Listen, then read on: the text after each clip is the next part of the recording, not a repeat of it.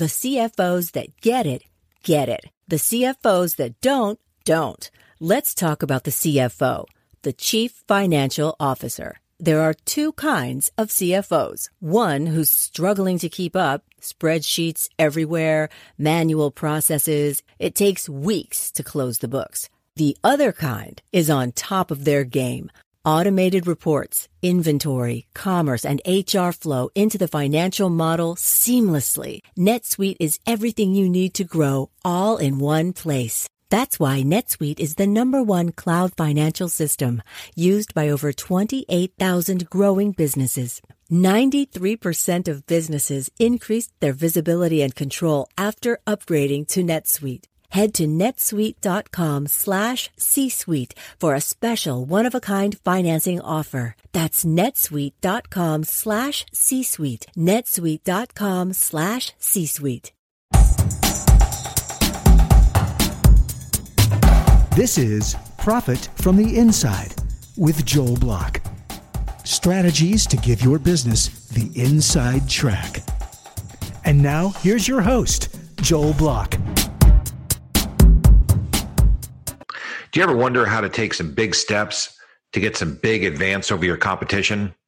Well, to answer that question and talk about those topics, Tony Bodoh. Tony, welcome. Thanks, Joel. It's great to be here. Hey, nice to nice to have you. So, uh, tell me, so what uh, what are some of the big things companies can do to uh, get a giant jump on their competition when it comes to taking care of their customers? What are uh, the best customer, the best companies doing that the other people are not? I would say the first thing that they can do is really understand what they're promising because when you make a promise, your customers expect that, and if you don't deliver on that expectation, you're missing the boat immediately. And that's um, that's actually uh, what people usually talk about being a brand. The promise is the brand. Is that I mean right? I mean, so do you have a different take on that? No, I, that's absolutely correct. Uh, what happens though for a lot of companies is that they make a promise, but they don't build the systems, the mm-hmm. operations, the strategies to actually deliver upon that promise. So they're they're aspirational in their marketing, but they never quite reach that, and that's why they get low reviews online or terrible customer satisfaction scores, and it eventually leads to a loss of their customers as a result. Let's think about that for a second. Is it uh, that these companies just get too big to control uh, their their their lines of, of, of employees? Is it that they just really don't care that much? Uh, you know, is it just a lot of blah blah blah? You know, I mean, let's let's take a harder look at that because it, it's a real problem. It is. There's a couple of reasons for it, really. One comes down to this idea of marketing the aspirational. Uh, where do I want to go? Who do I want to become? And not connecting within the organization to the operations team and figure out what can we actually deliver upon. So it'd be like, you or I making a product or a service and promising that it's going to solve world hunger, and yet all we do is feed the neighborhood kids, right? It's it's kind of that idea, um, and it, I think it really comes down to this disconnect between the marketers and the people that have to do the work in the business, and the lack of feedback between the two. You know, uh, listen. There's a, there's a lot of teams in companies that it takes to make things happen. You have the marketing team, which you just mentioned. You have the delivery team, the operations people, whoever they are, but you got salespeople. Then you have executive people that uh, you know are kind of barking out some orders. So, uh, I mean, how do you coordinate all of these things and keep the customer top of mind all the time? How, how do the best companies do that? the first thing they do is actually listen. They're listening to their customers to really understand what are the three to five moments in the entire journey that the customer goes on that they remember sometime afterwards. So it could be a, a day later, a week later but it's it's what's in the story they're telling other people over coffee or at the water coolers you know you and i might have, might have had in an office environment um, what's that story they're telling what matters to them and then making sure that the, that's the promise they make and that's also how they deliver with excellence you know, I was thinking this morning. There's a there's a software that I, I recently bought. It's one of these software as a service. It's a free app, and then you can upgrade. It was thirty bucks upgrade, and I'm thinking, I just love this software. I, I would pay triple.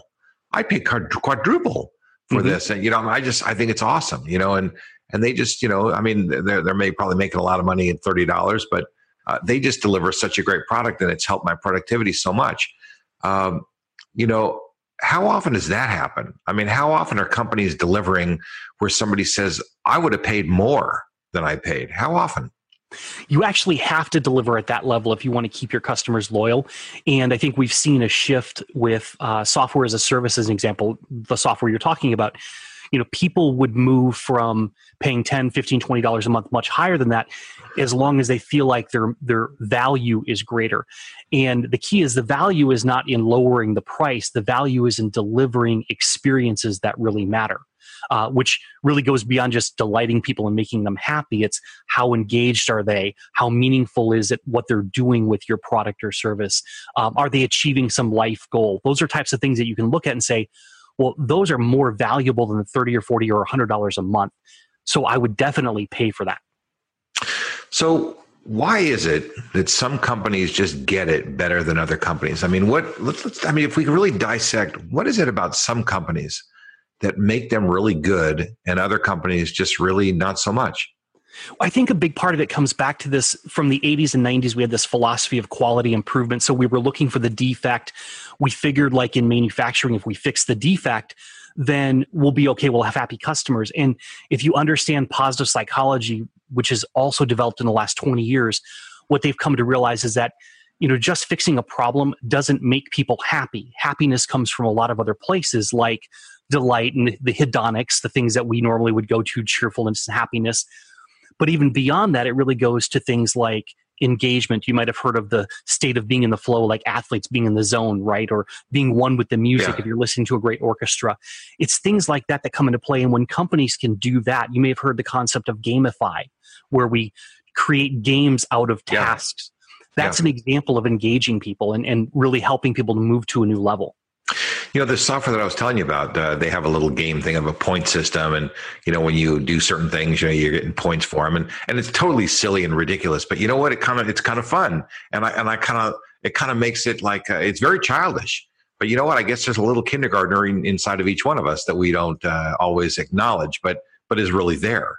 And, and you know what? It just has kind of been fun. So what, what I'm hearing you say really is that we don't suck and that should be good enough you know a company's goal is not to suck. And, and that that's probably not a great goal. I mean the best companies uh, are doing something that's extraordinary. They don't have to do something that's revolutionary where they're uh, you know inventing something because that that's a hard thing to do. But but the best companies do more than just like not be terrible.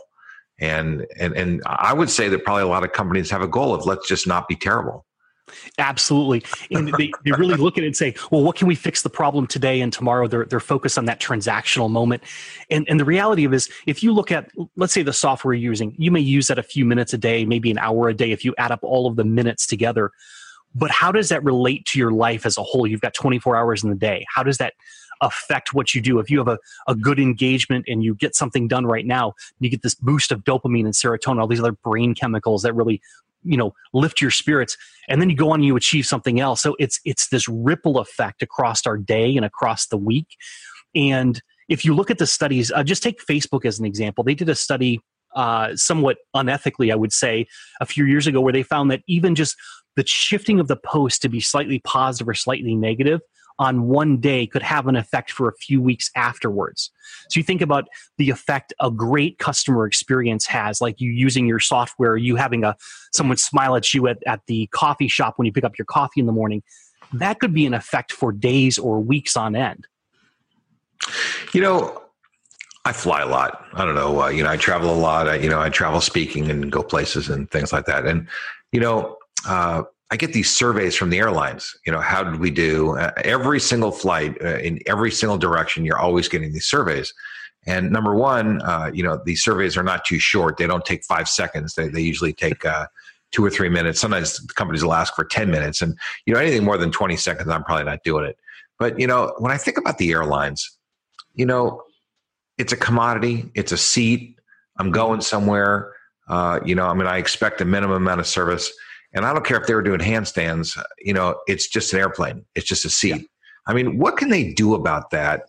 That, you know, the, the commodity experience. I mean, you know, listen, I, have been recently, uh, I had been uh, loyalty United for a long time. And, and then I, the stuff, places I was going, American became more convenient. And recently I've flown Delta several times and, and I'd never flown Delta before, but, but you know, they're, um, they've got USB ports on their, uh, in their in their first class cabin, and they've got uh, you know better electricity than some of the other ones. I think they they do have a couple of amenities that are kind of better that I kind of prefer. and and the configuration of their planes is pretty handy. I mean, they're they're they really have done a couple things. I mean, so uh, you know, I don't know. They they just seem to have maybe newer, better configurations, and and then maybe they care a little more. You think they do? Well, I think there's definitely something to that. I mean, the features of the product or service definitely come into play. But I think too often we get caught up, even as a customer experience expert, I see myself kind of getting caught up in that circle sometimes of, oh, it's the newest feature, the newest benefit. But the truth of the matter is, it comes down to what the human being is trying to accomplish. So you don't get on a plane because you want to be on a plane. You get on a plane because you want to go from, you know, San Diego to Boston or wherever it may be. Right, right, right. And, and, and so if, if the airlines, if the hotels, if the companies would recognize it's not about them, we're on the plane because it's really about what we're trying to achieve in our lives, we're trying to achieve in our business. Support that. So if you get on a plane and the Wi-Fi is not working, that's a pretty serious thing. I mean, five years ago, we wouldn't have even had this conversation. We said Wi-Fi on a plane. That's you know. so you've got to keep making those advances. Those are those are kind of a baseline given. You've got to see where things are going. But let's let's go forward. You know, three, four, five years from now, are they going to have the ability for us to do virtual reality or augmented reality on the plane? You know, there, there's this constant, almost what's called a hedonic treadmill. If someone is doing it we've got to have be able to have this experience no matter where we go right um, but the other side to it is what if what if they had a way of connecting us better i mean if they have great articles in their in the little magazine that's in the flap in the back the pocket in the back of the seat and they can connect us to people that we would like to know better things like that if we're business travelers that's a great thing. But if you look at the difference between american and southwest as an example southwest gets phenomenal reviews consistently and it's primarily because they they tend to have a very inexpensive flight. They're right up front about the the flaws in their service. We only serve peanuts right? You'd think of that as a flaw. They don't serve meals. They're point to point destinations.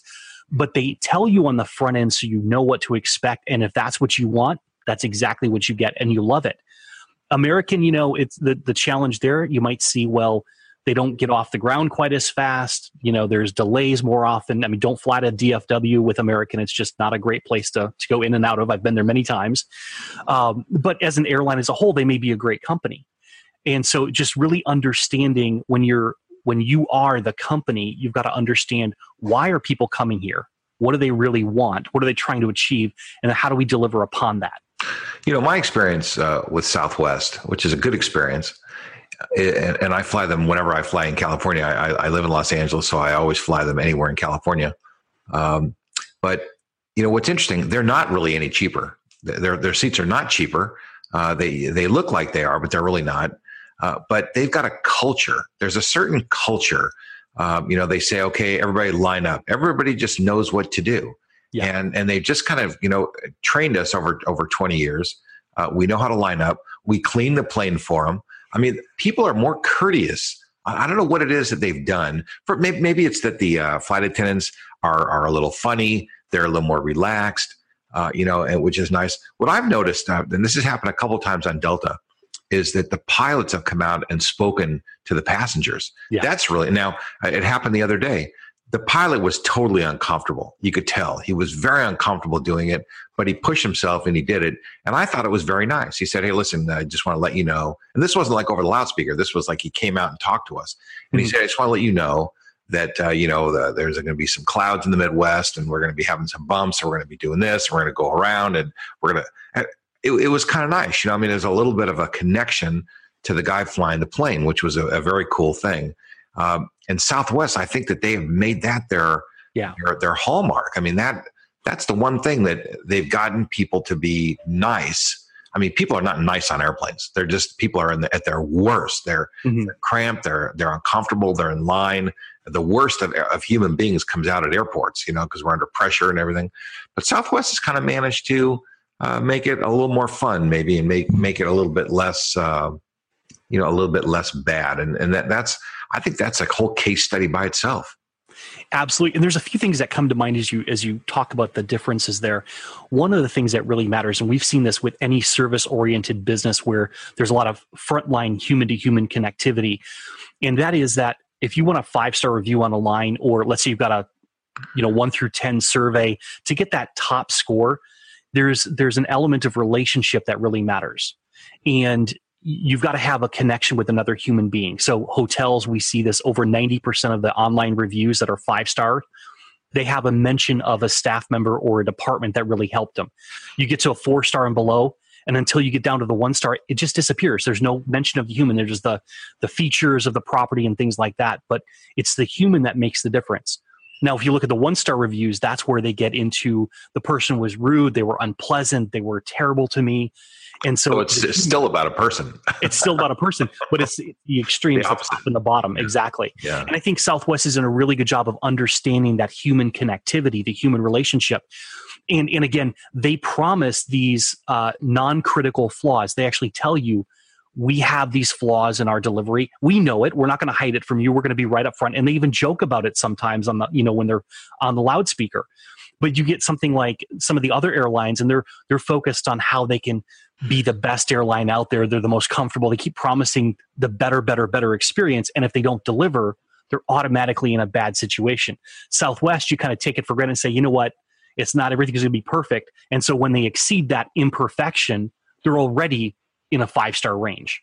You know, I've never I've never thought about uh, any of the things you're mentioning as flaws. I, I, just Southwest. This is our culture. You know, we, we we're a very uh, low frills arrangement. We give you a mm-hmm. soda, we give you peanuts, and and you know the truth is, I'm mostly flying for an hour, just yeah. maybe just a teeny more. So, it's what else do you need? I mean, if I want lunch, I'll go get my own lunch. You know, I mean, it's not like you're on the plane for hours and hours and, and, and there's nowhere to go to get some food. I mean, uh, it's not a big deal, you know, and, and I think that uh, in a certain way, uh, you know, we kind of carry on. We've kind of, in our, in our own culture, we've become a little bit too uh, demanding or, uh, you know, we're a little out of control ourselves. And I think there's kind of a happy medium. Companies need to do good, but people need to do good too. And we need to kind of think about how, uh, you know, what's reasonable.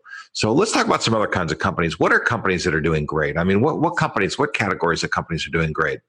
Well, one company that I think is just doing phenomenal right now is Chick fil A. And really? just to give you a couple stats on that, Chick fil A charges $1.85 for a large Coke versus McDonald's that charges a dollar. And McDonald's makes about $2.2 million per uh, location. They've got a little over 14,000 locations. Chick fil A has got about 2,200 locations. They make $4.4 million and they're closed on Sundays. Really? Yeah. You start looking at the stats and it's it's phenomenal across. So, so where so where's all that margin coming from? Is it coming from uh, more profit per customer? Is yes. it more customers? I mean, what what is what is the where's it coming from? Yes and yes. They end up making about a dollar forty more per ticket or per customer that comes through the drive-through, uh, comes through the store. They also have more customers coming in in that time frame. One of the things that Chick Fil A really focuses on is that human human to human experience. Um, the QSR uh, industry report came out a few maybe a year ago. I saw the first one, and they talk about how the statistics 97%, 95% of the time you'll see Chick fil A has a, the the employee has a smile on their face. They they're thanking you, they're greeting you, they're saying how can I help you? But you look at some of the other quick service restaurants, they're very far down that list, maybe 50, 60, 70% of the time. And that little difference, it's like taking the dine in experience of a sit down restaurant and putting it in the drive through. And so we're willing to pay for that because we like being greeted, we like being treated well, we like being appreciated, which is what Chick-fil-A does. They have they they invest their money really in the training and the hiring of the right people. They they build very strict uh, guidelines and rules around how they bring people on board, how they train them, and then as a result, they end up with a higher quality uh, experience for the customer. If you go out there right now and you you look for viral videos about chick-fil-a typically it's about the good things that are happening. You do the same thing with mcdonald's. Mcdonald's is a great company. I'm not picking on them but you'll see viral videos about employees getting into arguments with customers. That's just a reality and it's because of the different practices they have. Well let's talk let's go back to culture because you know culture is just such an important thing. I mean absolutely. uh, first of all it's it's a uh, it's a religious owned company Mm-hmm. And maybe that has something to do with it. Maybe they indoctrinate their people to, to be kind and courteous in a certain way. Uh, maybe they look for that in the interview process. I mean, uh, maybe they hire uh, for that to begin with. Uh, do you have any insight about that? There's definitely a part that they do hire that they do uh, indoctrinate that. Um, someone was just telling me a story recently that their ch- their child got hired. I think 16, 17 years old got hired, and the parents had to be involved and had to be aware of some of the promises that the child was making because they the parent was seen as part of this process to make sure they get there on time make sure they show up you know dressed appropriately and all that. And i think it, it does a really powerful thing for the parents and the and the youth bonding but it also helps that commitment level of the youth saying oh this is a really serious thing i'm doing here. And so they step up to another level. Um, so it's definitely the culture that they have. Southwest is very much the same way non-religious at all yeah. but they have this culture of really hiring specifically to certain characteristics, doing group interviews. So they say, are the, is this person a good fit for the organization or not?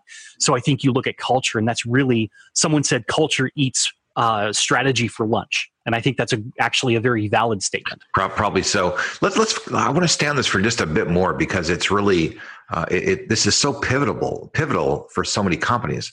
So uh, you know what you're talking about for Chick Fil A is is really family values that that really nice families, nice people. But McDonald's also uh, does does very very good at hiring uh, people that that maybe wouldn't get hired somewhere else. That maybe uh, maybe uh, uh, people that have disabilities that are that are a little bit kind of outside the norm in some way. And and that is a really nice thing. What they do is they bring them in and they they mainstream them in the best way. I mean, they give them a job and they help them feel successful and, and positive. So there must be something that they're not doing just right uh, at the store level, and maybe it's because they're they're franchises. Is, is Chick Fil A franchise or is it company owned stores? Chick fil A is franchised. However, my understanding is right now a franchisee can only own one store and so they've got to keep their focus on that store. They can't own multiple locations. I think the the challenge that that we see with mcdonald's when you go look at the reviews and, and the opinions online the reputation they're very inconsistent. So take a look at tripadvisor or yelp and look at one of these restaurants and what you'll see is about an even mix often of five four and three stars. And that's a very very clear indicator of inconsistency either the expectation what you're promising people is not being delivered upon or you're attracting the wrong the wrong type of customer. Not every customer is right for your business. Um, mcdonald's is very good from a perspective of we're going to provide you the same experience every time. That's what they're there for. It's about consistency. Yeah that, that's kind of that's kind of their their hallmark exactly. But, yeah is the but, same the same hamburger the same soda the same french fries anywhere in the country anywhere in the world uh, you know, and more or less the same experience. But maybe that experience isn't good enough. I think that's really the key. Is I, I, think because of the consistency in the product that they offer and the locations they offer, one of the challenges they haven't built that level of consistency um, with when you're competing with someone like a Chick Fil A or competing with the Southwest. You know, they're in that low cost uh, genre but they're not providing that human experience that really matters to someone. And I think that's a big piece of it. Another piece of it is when you go to something like a McDonald's, you know, um, the number of reviews we've seen online for this particular thing, that's why I call it out. Their ice cream machine is broken, their shake machine is broken. You have a critical feature like that that's broken that people are expecting to work and the equipment's not functioning properly, that spreads virally very quickly. God, you know, I was at a hotel last week and the ice machines were broken on every floor like a five floor hotel, a small hotel. I, I, couldn't understand how it's possible that could happen there. And, the, and, there was a big sign that said, if you need ice, go to the first floor. Now, not the biggest thing in the world, but you got, yeah, I'm thinking, well, maybe I want to go to the second floor or the third floor. And it was not available on any floor. I, I just couldn't believe it. It was uh, very surprising to me. So, but anyway, you know, you know listen, it, it is what it is. So th- this isn't about, um, you know, really uh, bashing any of these companies, but really learning from what they do well because uh, every company does things well and and there's places where they can improve. And if they didn't do things well they wouldn't be able to stay in business. I mean they they they had to have those good things that they do. Um, but one thing that you know is different about little companies and big companies little companies are great innovators. They, they come up with ideas and big companies are better operators where they buy the little companies and then they run them or grow them because they can do better that they have more resources they have better processes management uh, you know, entrepreneurial people tend to be a little bit wild, uh, which is why they come up with all these ideas. So let's talk about some some smaller companies that have become larger and, and maybe what happens in the transition from when they go from medium size to larger size. Any any thoughts about uh, any companies come to mind in that category? Yeah, I would say some of the software companies I've been watching lately. One of them is uh, Gainsight, and they actually are they provide software for customer service, customer success. But what's interesting about them is you could go back about three years ago when their software uh, it's integrated into or it's an app for Salesforce.com as an example. Um, you go back to their old reviews and you had people saying, yeah, it's a good product, but it's not there yet. And so they've done a lot of work. Now you go out there to the to the Salesforce site to look at the reviews and they're just talking about how great the software is, how amazing the people are. And they just a friend of mine was just at the Gainsight conference. There was 5,000 people there, I think, users. Wow. wow. Yeah, it's it's exploded. But the essence of it comes back to they understand that it's not just about the customer and, and reacting to the customer in the moment. What's really fascinating about Gainsight is they've created this whole concept of customer success. And I don't think they're the first to talk about customer success, but they're the first that I see that they're really creating an entire pathway for people who are coming in as customer service agents, moving to this level of customer success. And, and customer success is proactive as opposed to reactive. And so Gainsight is creating these conferences, educational events, and all that to create a pathway for the careers of people who are in customer success. And as a result, mm. they're winning really loyal customers who are saying, Hey, you helped me get a promotion. So I'm going to be loyal to you and bring your software wherever I go with me. So, so let's just talk about the culture. Have they created a culture and can you define what it is? And yeah, I mean, is it, and is it, has it stayed intact as they've grown? I, I, would say that they've created a culture that has improved as they've grown. Um, really starting out from just being a technology company trying to build a product that's going to work well to now being a company that really believes they have to be helping their customers grow as individuals as well as creating software that supports that process and i think it's the people first culture that they have created within their own company and that they they really share with their their customers that makes the big difference for them Wow, you know, Tony, this is this has been a very fascinating discussion. We're uh, we're out of time here, but I want to just want to say thank you very much. You want to share your contact info and uh, let us know where people can can reach you if they want to reach you. Absolutely, LinkedIn, Twitter, Instagram. You can find me with Tony Bodoh. That's T O N Y B O D O H, or you can go to my website, which is tonybodoh.com. Very good. Well, listen, we'll uh, we'll have it up on the website too. So, hey, listen, thanks very much for uh, being part of this, for being in this discussion, sharing your ideas. Very fascinating, and uh, let's build some culture. What do you say? I love the idea, Joel. Thanks. Take care. You've been listening to Profit from the Inside with Joel Block. For more strategies and to learn more, visit joelblock.com.